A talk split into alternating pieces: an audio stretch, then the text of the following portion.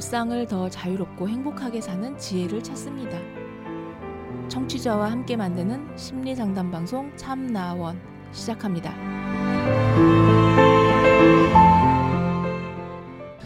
안녕하세요. 심리 상담 방송 참나원 시즌 8 제 52화 오늘 일곱 번째 이야기입니다. 부모님이 2년 뒤 이혼하신대요. 라는 제목의 사연인데요. 한번 보겠습니다.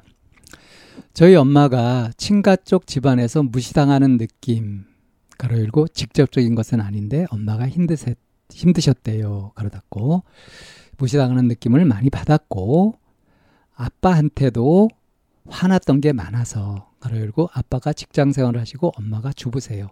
가로 닫고 엄마가 이혼하시겠다고 마음 먹으셨어요. 저는 현재 중2고 언니는 고등학생, 동생들은 초등학교 저학년 둘이에요.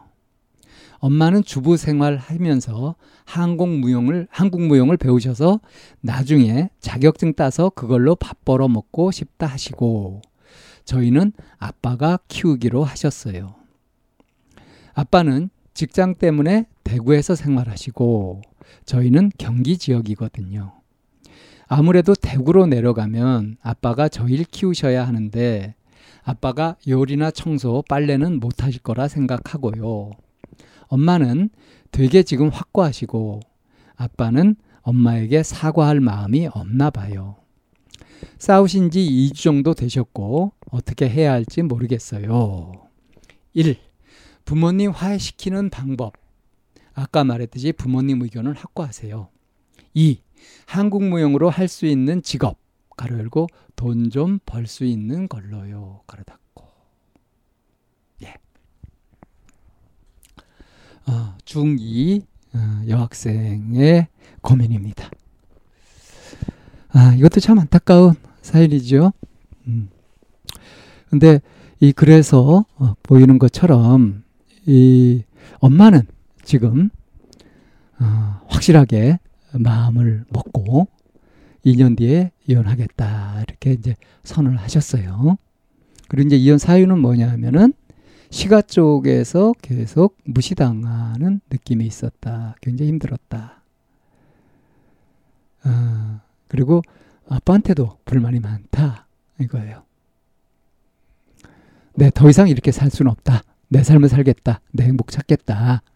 그래서 어, 한국 무용을 배워가지고 나중에 한국 무용 자격증을 가지고 그걸로 이제 생계를 유지하고 싶다. 그리고 이제 이혼하게 되면은 무려 어, 네 명이나 되는 아이들이네요. 요즘 보면 동생들은 초등학교 저학년 둘인데 어, 고등학생 딸 그리고 중2 딸 이렇게 네 명의 아이는 다 아빠가 키우고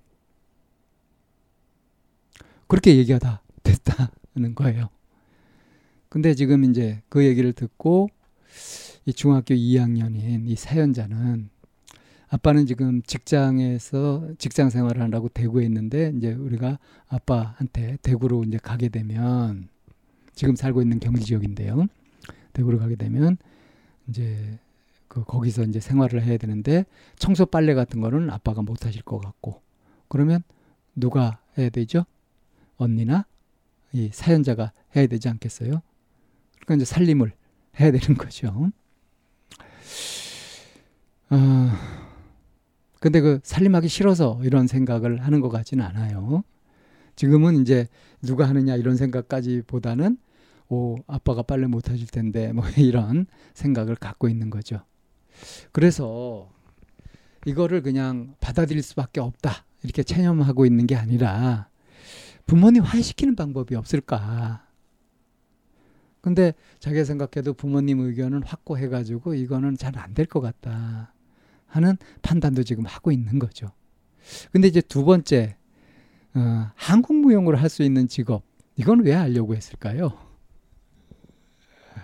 이런 것들을 좀 정보를 알아가지고 그래서 엄마가 좀 잘 살게 되면 엄마하고 살고 싶은 마음일까요?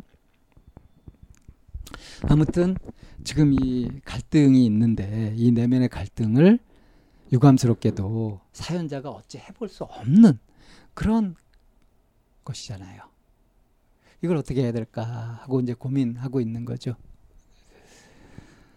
아, 저는 이제 상담을 하는 사람이니까 이런 사연을 봤을 때, 아, 이런 사연자가 왔을 때, 내담에 왔을 때, 어떻게 그러면 상담을 하느냐 하는 쪽에 이제 생각을 하게 되죠.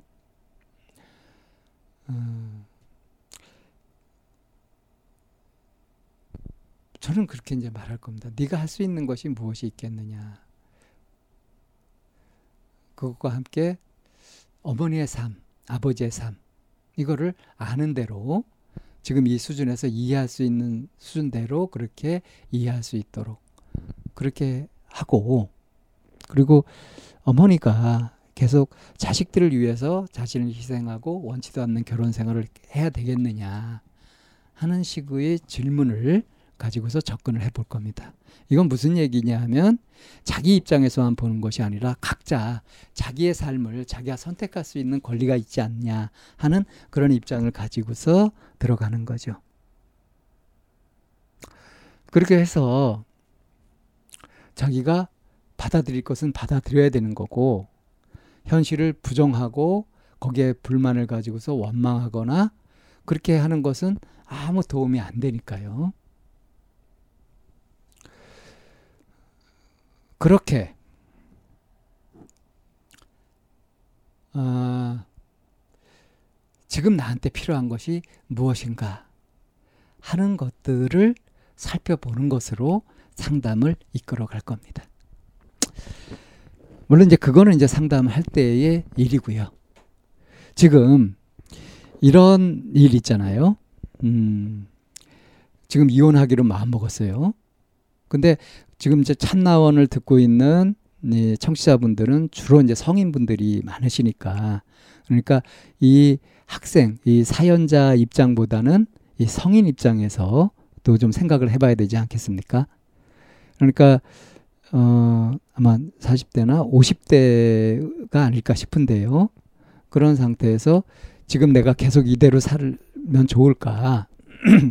뭐 부부싸움을 하고 뭐 이렇게 해도 안 고쳐지고 하는 그런 것들을 갖고 어 뭐 완전히 만족스러운 그런 생활을 가정 생활을 하고 있는 사람들은 좀 드물겠죠.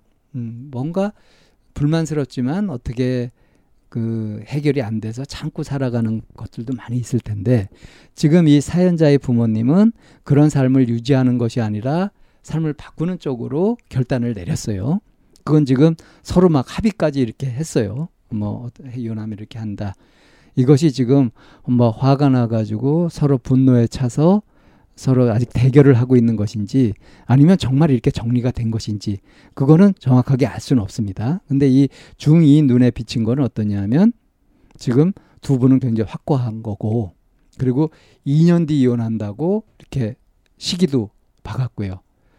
아마 이 2년이 지난다고 해서 어, 어떤 일이 있겠냐 하고 생각해 본다면 지금 이제 언니가 고등학생이라고 했으니까 그 이 고등학생이 졸업하고 대학생이 되는 아마 그 시점 그러니까 자식 넷 중에 하나는 그래도 성인이 되는 그 시점이 돼서 딱 이 부모로서의 의무 같은 것들을 서로 포기하고 어, 그리고 이제 예, 엄마는 자기의 삶을 찾겠다. 그동안 내가 무시당하면서 힘들게 살았던 것, 그것을 이제 끝내겠다. 이렇게 된 거 아니겠습니까? 그러니까 결국 모양새는 어, 엄마가 집을 나가버리는 모양새로 되어버리는 거죠. 이 아빠가 내가 다 양육하겠다 이렇게 하시게 된 건지 서로 합의해야 돼서 뭐 그렇게 된 거는 그건 잘 모르잖아요. 자 이런 것들을 결정하고 할 때 그럴 때 아이들한테 알게 하느냐, 모르게 하느냐. 근데 이 집은 지금 이 동생들한테는 얘기했을지 어떨지 모르지만 적어도 둘째 딸한테까지는 얘기를 한 거예요. 이렇게 한다. 어, 그리고 이제 뭐 자세한 내막 같은 건 다 얘기할 필요도 없고 아마 얘기도 안 했을 거고요. 자, 이런 상태로 공개를 하게 되었을 때 어떤 마음으로 어, 이 공개를 했을까요? 미리 2년 전에 얘기를 해가지고 얘들도 마음의 준비를 하고 그렇게 적응하게 하는 그런 친절일까요? 뭐 가능성은 좀 낮지만 이런 식으로 얘기를 해가지고 서로 상대방한테 위협 공갈 이렇게 해가지고 자기의 의사를 관철하고자 하는 그런 어떤 이혼 카드로 쓴 걸까요? 실제 이혼할 생각은 없는데. 근데 이제 어쨌든 간에 지금 이 사연자는 부모님이 이혼한다는 것을 이제 사실로 어, 받아들이고 있고 이제 어떻게 막을 수 없을까 하는 그런 안타까움으로 발을 동동 구르고 있는 그런 상태인 거죠. 아, 한마디로 참 무책임하다라고 얘기할 수 있을 것 같습니다. 누가? 아빠가, 엄마가. 모양새는 엄마가 무책임한 거죠. 이 자식을 넷이나 두고 아직 초등학교 저학년 애들을 넷을 두고 어? 자기 좋아하는 자기가 원하는 삶을 살겠다고 나가버리는 거. 이거 너무 무책임한 거 아니냐. 이게 우리의 국민 정서고 상식일까요? 이런 것들로 해가지고 원치 않는 삶을 살아가면서 고통받는 여성들이 참 많지 않습니까? 그걸 너무 당연하게 여겨왔고, 근데 앞으로의 시대는 어떨까요? 그것이 당연하지 않은 거죠. 그리고 이 중학교 2학년 이 여학생의 생각을 보세요. 아빠는 직장에서 생활하시는데 청소 빨래는 못 하실 거다. 그러면 이걸 가지고 그동안 집안 분위기가 어땠는지 생각할 수 있죠. 그러니까 애가 넷이 되고 이제 엄마는 전업주부로 그렇게 가정 생활을 하고 아빠는 일하면서 돈 벌어오고 그것도 멀리 대구에 가가지고 지금 일을 하시고 사는 곳은 경기 지역이고 이렇게 살아왔는데 그럼 가사를 완전히 이 엄마가 전담했다는 거 아니겠어요? 음, 대구라고 하니까 혹시 대구 쪽 사람이라서 어, 거기 가부장적인 그 정서가 많이 남아 있잖아요. 그 영향도 있을까요? 아무튼 가부장적인 그런 권위 같은 것들 어, 이런 것이 이제 가정에 어떤 영향을 미치고 자녀들의 정신 세계에 어떤 영향을 미치는지 하는 것들을 좀 엿볼 수 있는 좀 씁쓸한 그런 사연이기도 한 것 같아요. 아, 그래서 이 사연을 보면서 아, 자기 자신의 행동에 대해서 좀 확실하게 책임을 질 줄 아는 그런 성숙된 삶, 그런 분위기, 이런 것들이 참 많이 아쉽다 하는 거 하고, 다른 한편으로는 오죽했으면 자식을 넷이나 두고 자기가 따로 나가서 자기의 삶을 따로 살아가겠다. 물론 이렇게 해가지고 자리를 잡으면은 내가 이제 애들을 다시 기르겠다. 뭐 이런 식의 생각들을 하셨겠죠. 그렇지만 이렇게 어른들 싸움에 어, 이렇게 고래 싸움에 새우 등 터지듯 아이들은 자기가 해결할 수 없는 그런 고민에 사로잡힌다는 거 이런 것들을 좀 염두에 두고 살아야 하지 않을까 싶습니다.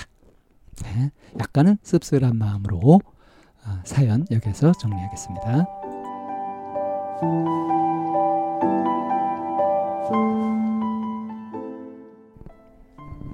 참나원은 쌍방통행을 지향합니다.